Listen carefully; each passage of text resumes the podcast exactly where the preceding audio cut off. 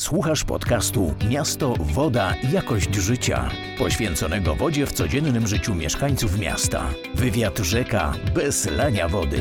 Zaprasza Michał Kudłacz i Krzysztof Kutek. Dzień dobry Państwu, witam w podcaście Miasto, Woda, Jakość Życia. Jak zwykle podcast dla Państwa prowadzą Michał Kudłacz i Krzysztof Kutek. Na początku chciałem przedstawić naszego gościa. Dziś chyba pierwszy raz mamy przedstawiciela tak zwanego trzeciego sektora, czyli organizacji pozarządowych, więc na pewno będzie ciekawie. Naszym gościem jest Ilona Biedroń, absolwentka Politechniki Krakowskiej, wiceprezeska Fundacji Hektary dla Natury, koordynatorka projektu Waterlands w Stowarzyszeniu Centrum Ochrony Mokradeł, niezależna ekspertka posiadająca niemal 20-letnie doświadczenie w realizacji projektów z zakresu gospodarki wodnej, między innymi ochrony wód, zarządzania suszą i powodzią, a susza jest tak, jak przed chwilą rozmawialiśmy, jesteśmy w trakcie suszy już, ona się rozpędza. Trzy utrzymania rzek. Można by jeszcze dużo powiedzieć, ale przejdźmy do pytań i myślę, że w trakcie naszego podcastu dużo się dowiemy o, o tym, czym Ilona się zajmuje, czym się zajmowała i co może nam powiedzieć o wodzie w mieście. Ilona po prostu jesteś, Ilono, e, idealnym gościem do wywiadu rzeki bez lania wody. Dokładnie. Dzięki e, serdeczne za przedstawienie e, mojej osoby. E, witam wszystkich, witam Was przede wszystkim, witam wszystkich słuchaczy. Tak, mam nadzieję, że to będzie, że to będzie taka rozmowa, przez którą będzie się przekładać moje doświadczenie, które jednak wywodzi się z z, z, doświadczenia pracy w instytucji e, naukowo-badawczej, czy też pracy w korporacjach. Także moje miejsce w tym trzecim sektorze to uważam, że to jest tak najwyższa pora, że już tutaj za, e, e, sobie po prostu wymościłam swoje posłanie. Mamy taką nadzieję, że właśnie to doświadczenie takie z każdego z, każdego z tych sektorów y, prywatnego, y, czyli biznesu publicznego, czyli no, i naukowego, czyli Instytut Meteorologii i Gospodarki Wodnej oraz ten trzeci sektor pozwoli nam ciekawie porozmawiać o ciekawych rzeczach. I, i, i ja bym zaczął od tego, że no, nasz podcast jest o, miast, o mieście, o wodzie, więc zaczniemy od, od miasta i od wody. My często mówimy nazywamy y, sytuacje, które się dzieją y, w mieście, ale nie tylko w mieście, że mamy wody za dużo albo za mało. No i, i, i jak myślisz, czy miasta mają za dużo wody, za mało wody? Czy może miasta już funkcjonują tak doskonale, że ta gospodarka wodna, polityka wodna jest, jest odpowiednio wystarczająca i tam już nic nie trzeba robić, bo jest fantastycznie? No tak, nie, no po prostu Krzysztofie, wiesz, to jest pytanie, wiesz, pytanie rzeka, no ale oczywiście po prostu wydaje mi się, że to, to co powiedziałeś, tak, to znaczy się nie pada, mamy wody za mało, pada, mamy wody za dużo. E, no i generalnie tak naprawdę chodzi o to, że no my w miastach, w szczególności w miastach, najbardziej zauważyliśmy, najbardziej zauważamy, jak mocno zmieniliśmy e, droga kropli wody do rzeki, tak? No i generalnie w sumie stąd biorą się te wszystkie nasze problemy, no bo w sumie przez, przez dziesiątki lat no nasza y, koncepcja prowadzenia gospodarowania y, wodami w mieście to była gospodarka odwodnieniowa, prawda? No pozbywaliśmy się tej wody, głównie żeby się chronić przed powodzią. No nie tylko miasta, tak, no ale też rozwijaliśmy rolnictwo, no i też chcieliśmy się pozbyć tej, tej wody na, na, najszybciej, jak to się tylko da, po roztopach, tak, no teraz o roztopach po, po zimie to w sumie możemy trochę pomarzyć, no ale generalnie e, generalnie, no to wydaje mi się, że cały czas no, mamy teraz coraz większe problemy z wodą, już nie tylko z powodziami i to takimi szybkimi, E, które poznajemy, uczymy się z nimi żyć, ale też z suszą, prawda? Czyli takimi w sumie skrajnościami. No i odpowiadając na pytanie, jak są przygotowane do tego miasta, e, no to wydaje mi się, że tutaj też e, to, to pytanie, jakie miasta? Czy duże miasta, tak jak wiesz, Gdańsk, Poznań, Warszawa, nie wiem, Wrocław, czy Łódź, czy Kraków, prawda, z którego nadajemy, E, no to one można powiedzieć, że są już całkiem świadome tego, że mają, że tak powiem, e, zmieniać się i zadbać o tą retencję naturalną, ale e, no i te miasta się uczą od siebie nawzajem. No my my poświęciliśmy taką broszurę na początku tego roku, skierowaną do samorządów, e, wydaną przez WWF, e, która się nazywa Retencja Naturalna, bo zauważyliśmy, że w sumie tak naprawdę to bardziej przygotowują się do tego, można powiedzieć, zatrzymywania wody w opadowej w mieście duże miasta, a niekoniecznie mniejsze miasta, czy też małe miasteczka. No i ta świadomość powinna być jak najszersza. No a łapanie wody w obszarze takim zabudowanym to jest jedna rzecz, ale tak naprawdę największa siła retencji wody jest w mokradłach. No dobrze, okay. zapytał teraz, y, y, jeśli mogę, czy, mhm. czy się o ocenę, czy polskie miasta radzą sobie dobrze, czy niedobrze, czy widzisz e, światełko w tunelu, że będzie lepiej, dlatego że ja się absolutnie podpisuję pod Twoją diagnozą, że jak pada, to jest za dużo, a jak nie pada, to jest za mało. No i to jest stan, w którym nie można tkwić bez końca, dlatego że y, prawdopodobnie nie będzie lepiej, tylko będzie gorzej, wobec czego miasta muszą mieć świadomość potrzeby, bardzo pilnej potrzeby przemian i że woda stała się infrastrukturą, zasobem krytycznym. No więc pyta, pierwsze pytanie, jak mhm. e, oceniasz polskie miasta może na tle niepolskich miast? A druga rzecz, która od razu mi się jawi, no bo zaczęliśmy mówić o tym, że wodę trzeba zatrzymywać, ale chciałbym Cię zapytać, co czeka polskie miasta, E, I jaką drogę polskie miasta muszą przejść, bo na pewno będziemy dzisiaj odmieniać przez wiele przypadków retencję, słowo retencja, ale czy coś jeszcze oprócz, albo jakiś specjalny rodzaj retencji widzisz jako konieczność, która musi się zadziać w najbliższych latach w polskich miastach? Mhm. No dobrze, czyli mamy dwa pytania. Pierwsze pytanie odnośnie diagnozy. No to tak jak powiedziałam, no, widać duże zmiany w dużych miastach. No tutaj Gdańsk jest, można powiedzieć, takim chyba najlepszym przy, przykładem i pionierem, gdyż działa od 20, e, od 20 lat. Zresztą e, e, no, kilka dni temu zakończyła się, zakończyła się konferencja organizowana przez Gdańskie Wody dotycząca, no, która jest w ogóle nazwana zielona retencja i to już mówi dużo za siebie. Oprócz Gdańska, no te miasta, które wy, wymieniłam, one zaczynają, zaczynają, czy też zaczynały działać od takich działań związanych z opóźnieniem odpływu wody opadowej. Ale jak pytasz, Michale, o kierunek, to to jest początek, tak? Ponieważ to jest początek, który nam pokazuje, że woda krąży nam w środowisku.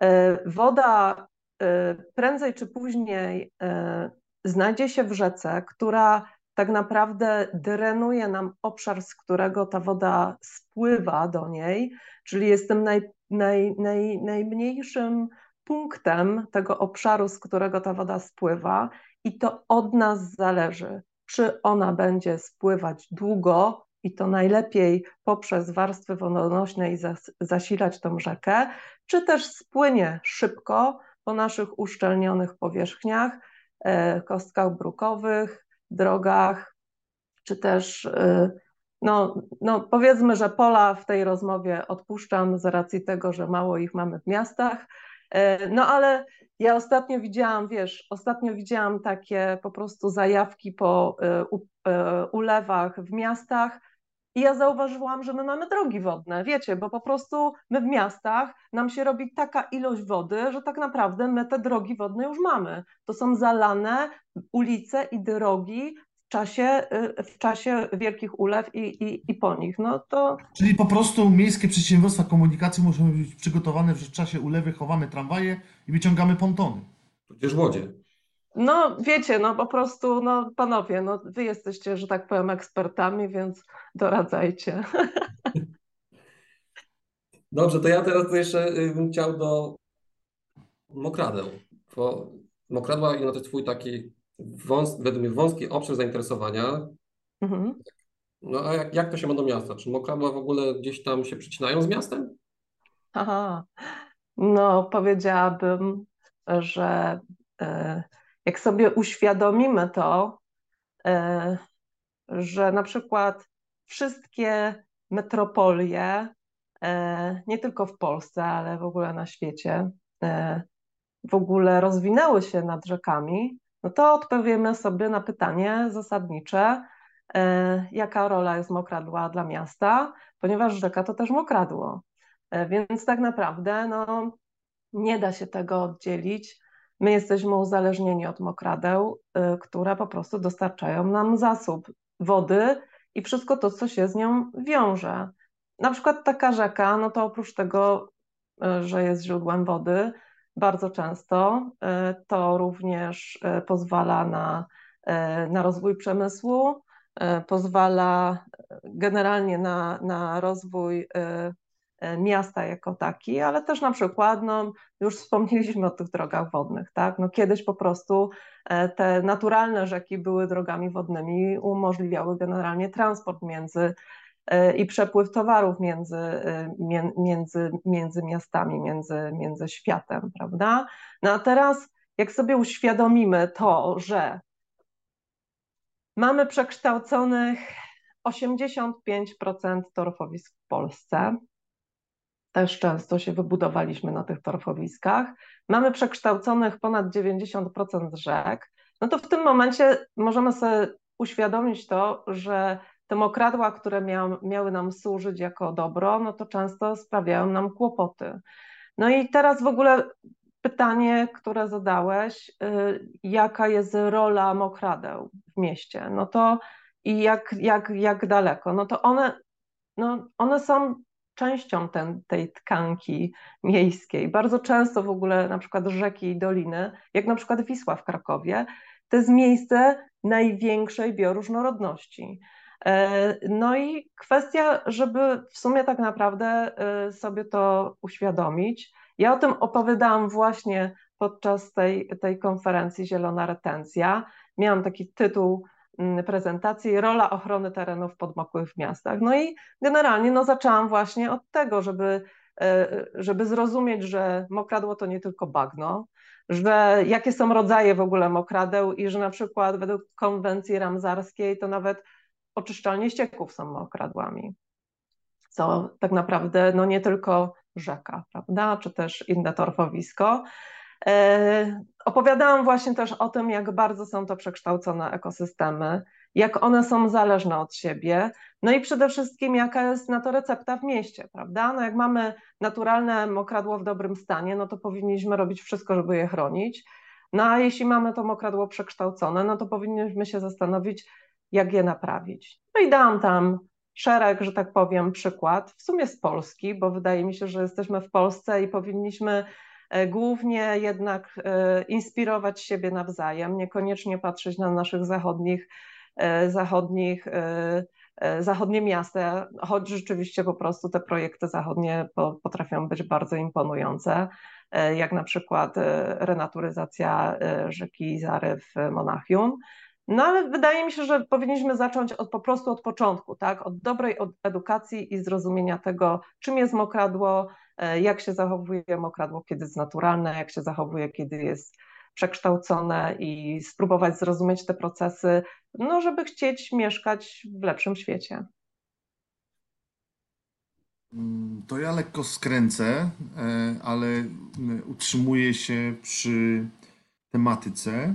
Jaka jest Twoja opinia na temat zagospodarowania nadbrzeży? Dlatego, że e, ja, ja, ja obserwuję taką tendencję, mm, że miasta e, zaczęły dużo inwestować, i to również miasta średniej wielkości, w mhm. tworzenie, w komercjalizowanie nadbrzeży.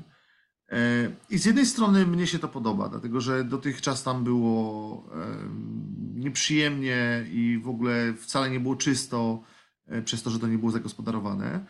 E, I natomiast w momencie, w którym to, to, się, to się przekształca, robi się bardzo ludnie i robi się bardzo tłoczno, hałaśliwie, wesoło przy okazji.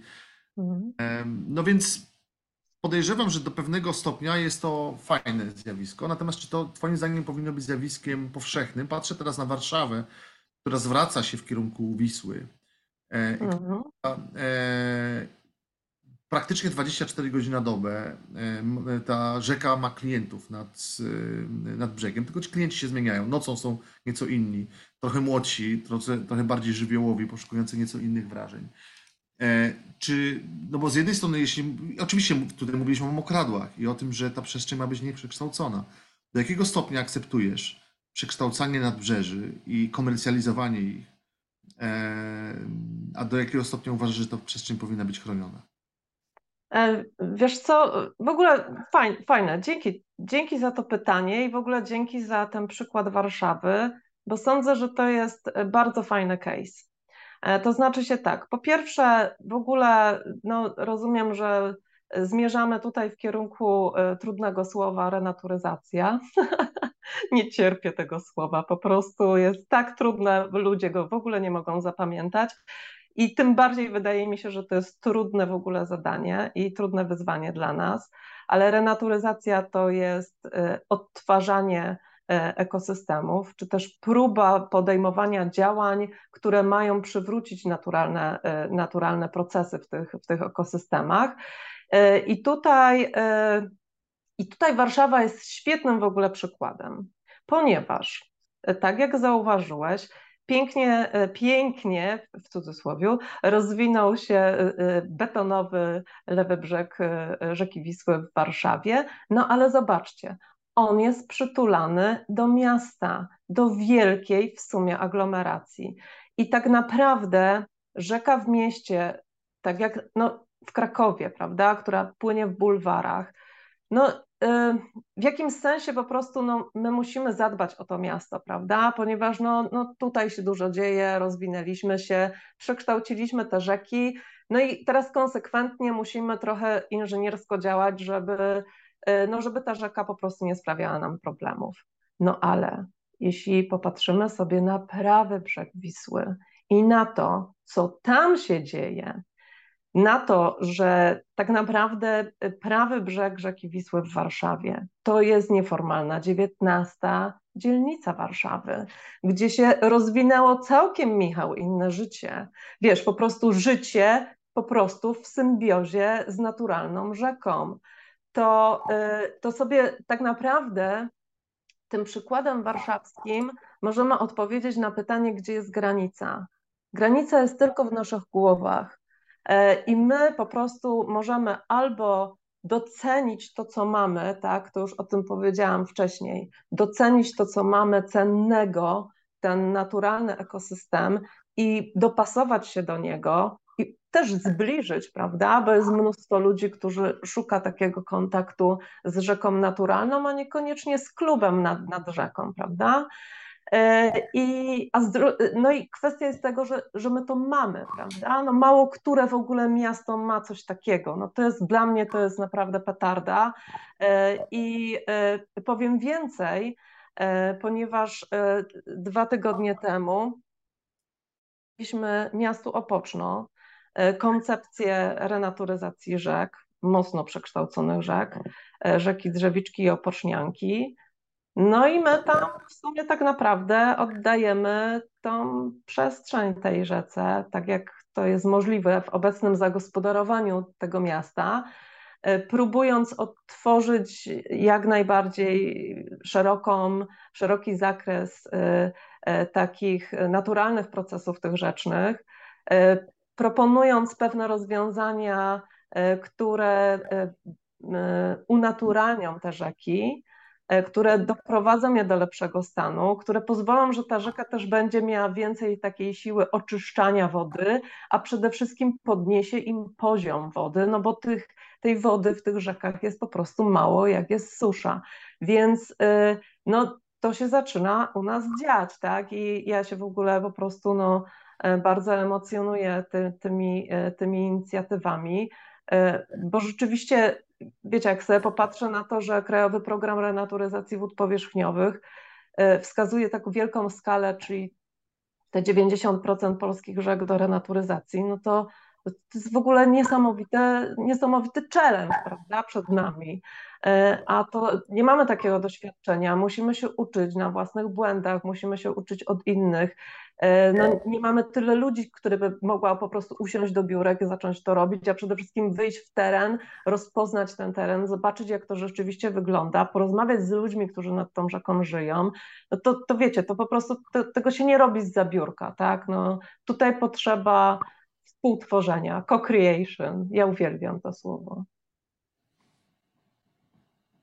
Y, wiesz co, to, to co na końcu powiedziałaś, to, to znowu się skręćmy troszkę do organizacji pozarządowych, partycypacji mieszkańców, y, w to, co się dzieje nad rzekami, w gospodarce wodnej, czy odwiedzając konferencję, właśnie będąc nad rzeką i rozmawiając z mieszkańcami, y, czy widzisz, że po pierwsze, czy jest zainteresowanie tym, żeby kreować wspólnie tą rzeczywistość? No mamy, mamy budżety obywatelskie różne rzeczy, które się mogą tam dziać. Y, czy, czy widzisz, że ta świadomość y, mieszkańców jest na tyle y, wysoka, że może się przekładać na to, żeby mieć wpływ na, na właśnie na, na, na rzeki czy na decyzje, czyli kształtowanie polityki wodnej, która niby jest, ale, nigdy, ale w miastach ona nie jest oznaczona, że tak mamy politykę wodną. Ona gdzieś tam się przewija przez różne dokumenty strategiczne, niestrategiczne i, i, i, i inne. Czy, czy właśnie widzimy to, że że to zaangażowanie jest większe, świadomość jest większa, a przez to wpływ na to, co, co się dzieje, jest realny. Mhm. Tak, tak. Wydaje mi się, że to się dzieje. To się dzieje w sumie na naszych oczach. E, no i kolejny przykład. No to ja lubię przykłady. I w sumie lubię Warszawę. E, grupa Zakole Wawerskie.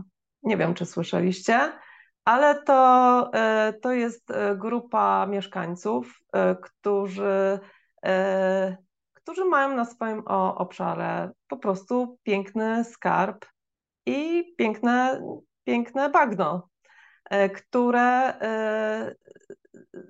po prostu podjęli wyzwania oddolne, takich od strony mieszkańców, którzy zaczęli się troszczyć o to miejsce, zebrali siły, mm, Skontaktowali się z Centrum Ochrony Mokradeł, które też, że tak powiem, zrzesza głównych e, członków właśnie w Warszawie. Połączyli się też z innymi siłami, napisali petycję do, do prezydenta, żeby chronić to zakole przed zabudową.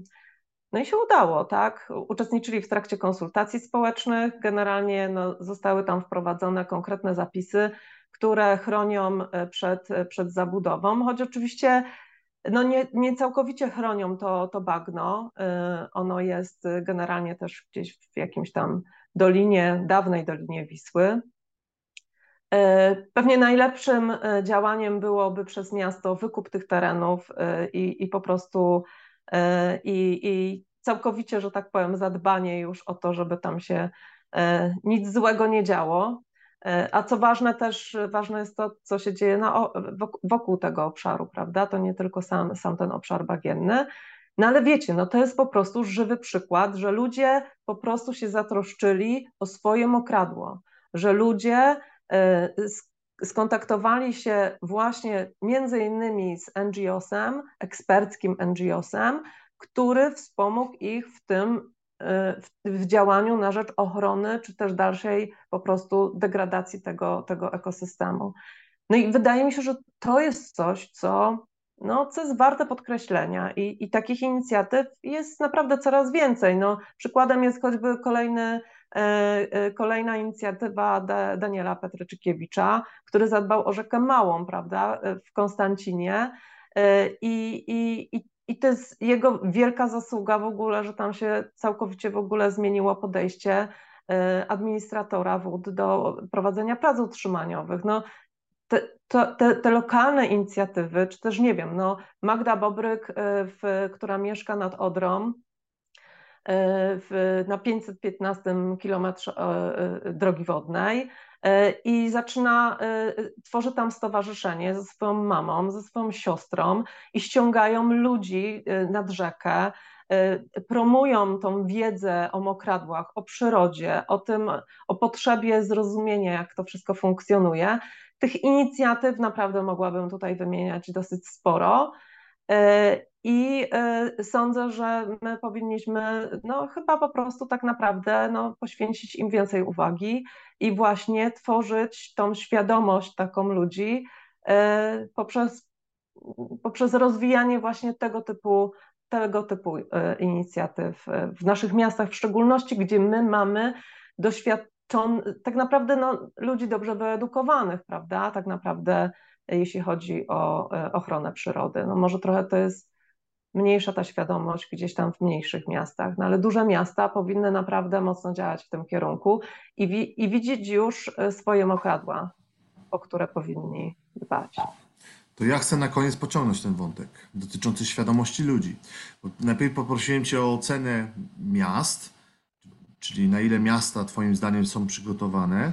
A teraz e, oczywiście, że spotykasz, spotykasz w swoim gronie e, w, w, aktywistów, ludzi bardzo świadomych, ludzi bardzo um, takich z wysokim kapitałem społecznym, aktywnych, no ale jak to wygląda Twoim zdaniem e, statystycznie u Kowalskiego? Jaka jest świadomość na temat e, miejskiej gospodarki wodnej? I może jest coś, co chciałabyś przekazać słuchaczom i puścić weter, jakiś rodzaj przesłania, e, które byłoby w Twoim mniemaniu ważne dla mieszkańców? Mm, tak, pewnie jest wiele takich rzeczy, które chciałabym powiedzieć, ale zacznę od tej pierwszej części e, e, Twojego pytania. Te pytania są takie, wiecie, złożone. No, zobaczymy, czy ona sobie z tymi poradzi i czy skupię się tylko na tym, co chcę powiedzieć innym. E, wiesz co, jak, jak zobacz, zaczyna się kolejne, kolejne lato. E, oczywiście temat odry, temat suszy, temu, e, temat ograniczeń w dostawie wody, e, zakazu podlewania ogródków, przepraszam, naszych trawników. E, no ale jak widzimy, na przykład e, w taki weekend jak minął, e, dosyć ciepły, choć gdzieś tam jednak trochę deszczowy, i widzimy, że ktoś sobie po prostu myje swoją e, kostkę brukową szlauchem, e, wodą wodociągową, no to chyba tak naprawdę wyczerpuje odpowiedź na Twoje pytanie, tak? Gdzie jest ta świadomość? My albo musimy być bardzo bogatym społeczeństwem, no albo mocno też nieświadomym, skoro rzeczywiście no, nie szanujemy tej wody, a wody, która którą odkręcamy w kranie i możemy tam podłożyć szklankę i napić się tej wody. My tą wodą też spłukujemy toalety. Taką wodą po prostu super, nadającą się do picia. Jak wiesz, jak popatrzymy sobie na problemy wodne na przykład y, Ameryki Południowej, czy też, no nie wiem, no daleko nie musimy szukać, prawda, Syria, Iran, no o tym się po prostu generalnie też mówi, tak, że te problemy tam są po prostu olbrzymie jeszcze w ogóle łączą się w ogóle też, nie wiem, z migracjami, prawda, z wieloma w ogóle problemami współczesnego świata. E, no ale tak naprawdę, e, jak widzimy, jak mocna eksploatacja zasobów wodnych potrafi zdegradować środowisko, to tak naprawdę w sumie też nie musimy bardzo daleko szukać. Znowu jesteśmy w Krakowie, prawda? No, krakowski prądnik. E, nie wiadomo w sumie dlaczego w Krakowie zwany Białuchą, no ale to jest dopływ Wisły, E, do którego gmina na górze spuszcza ścieki. Gmina spuszcza ścieki, tam po prostu tą, tą, tą rzeką płyną wręcz odchody. E, rzeka przepływa przez Ojcowski Park Narodowy, czyli obszar po prostu, który chronimy. E, no i wlewa się po prostu ta rzeka do naszego miasta.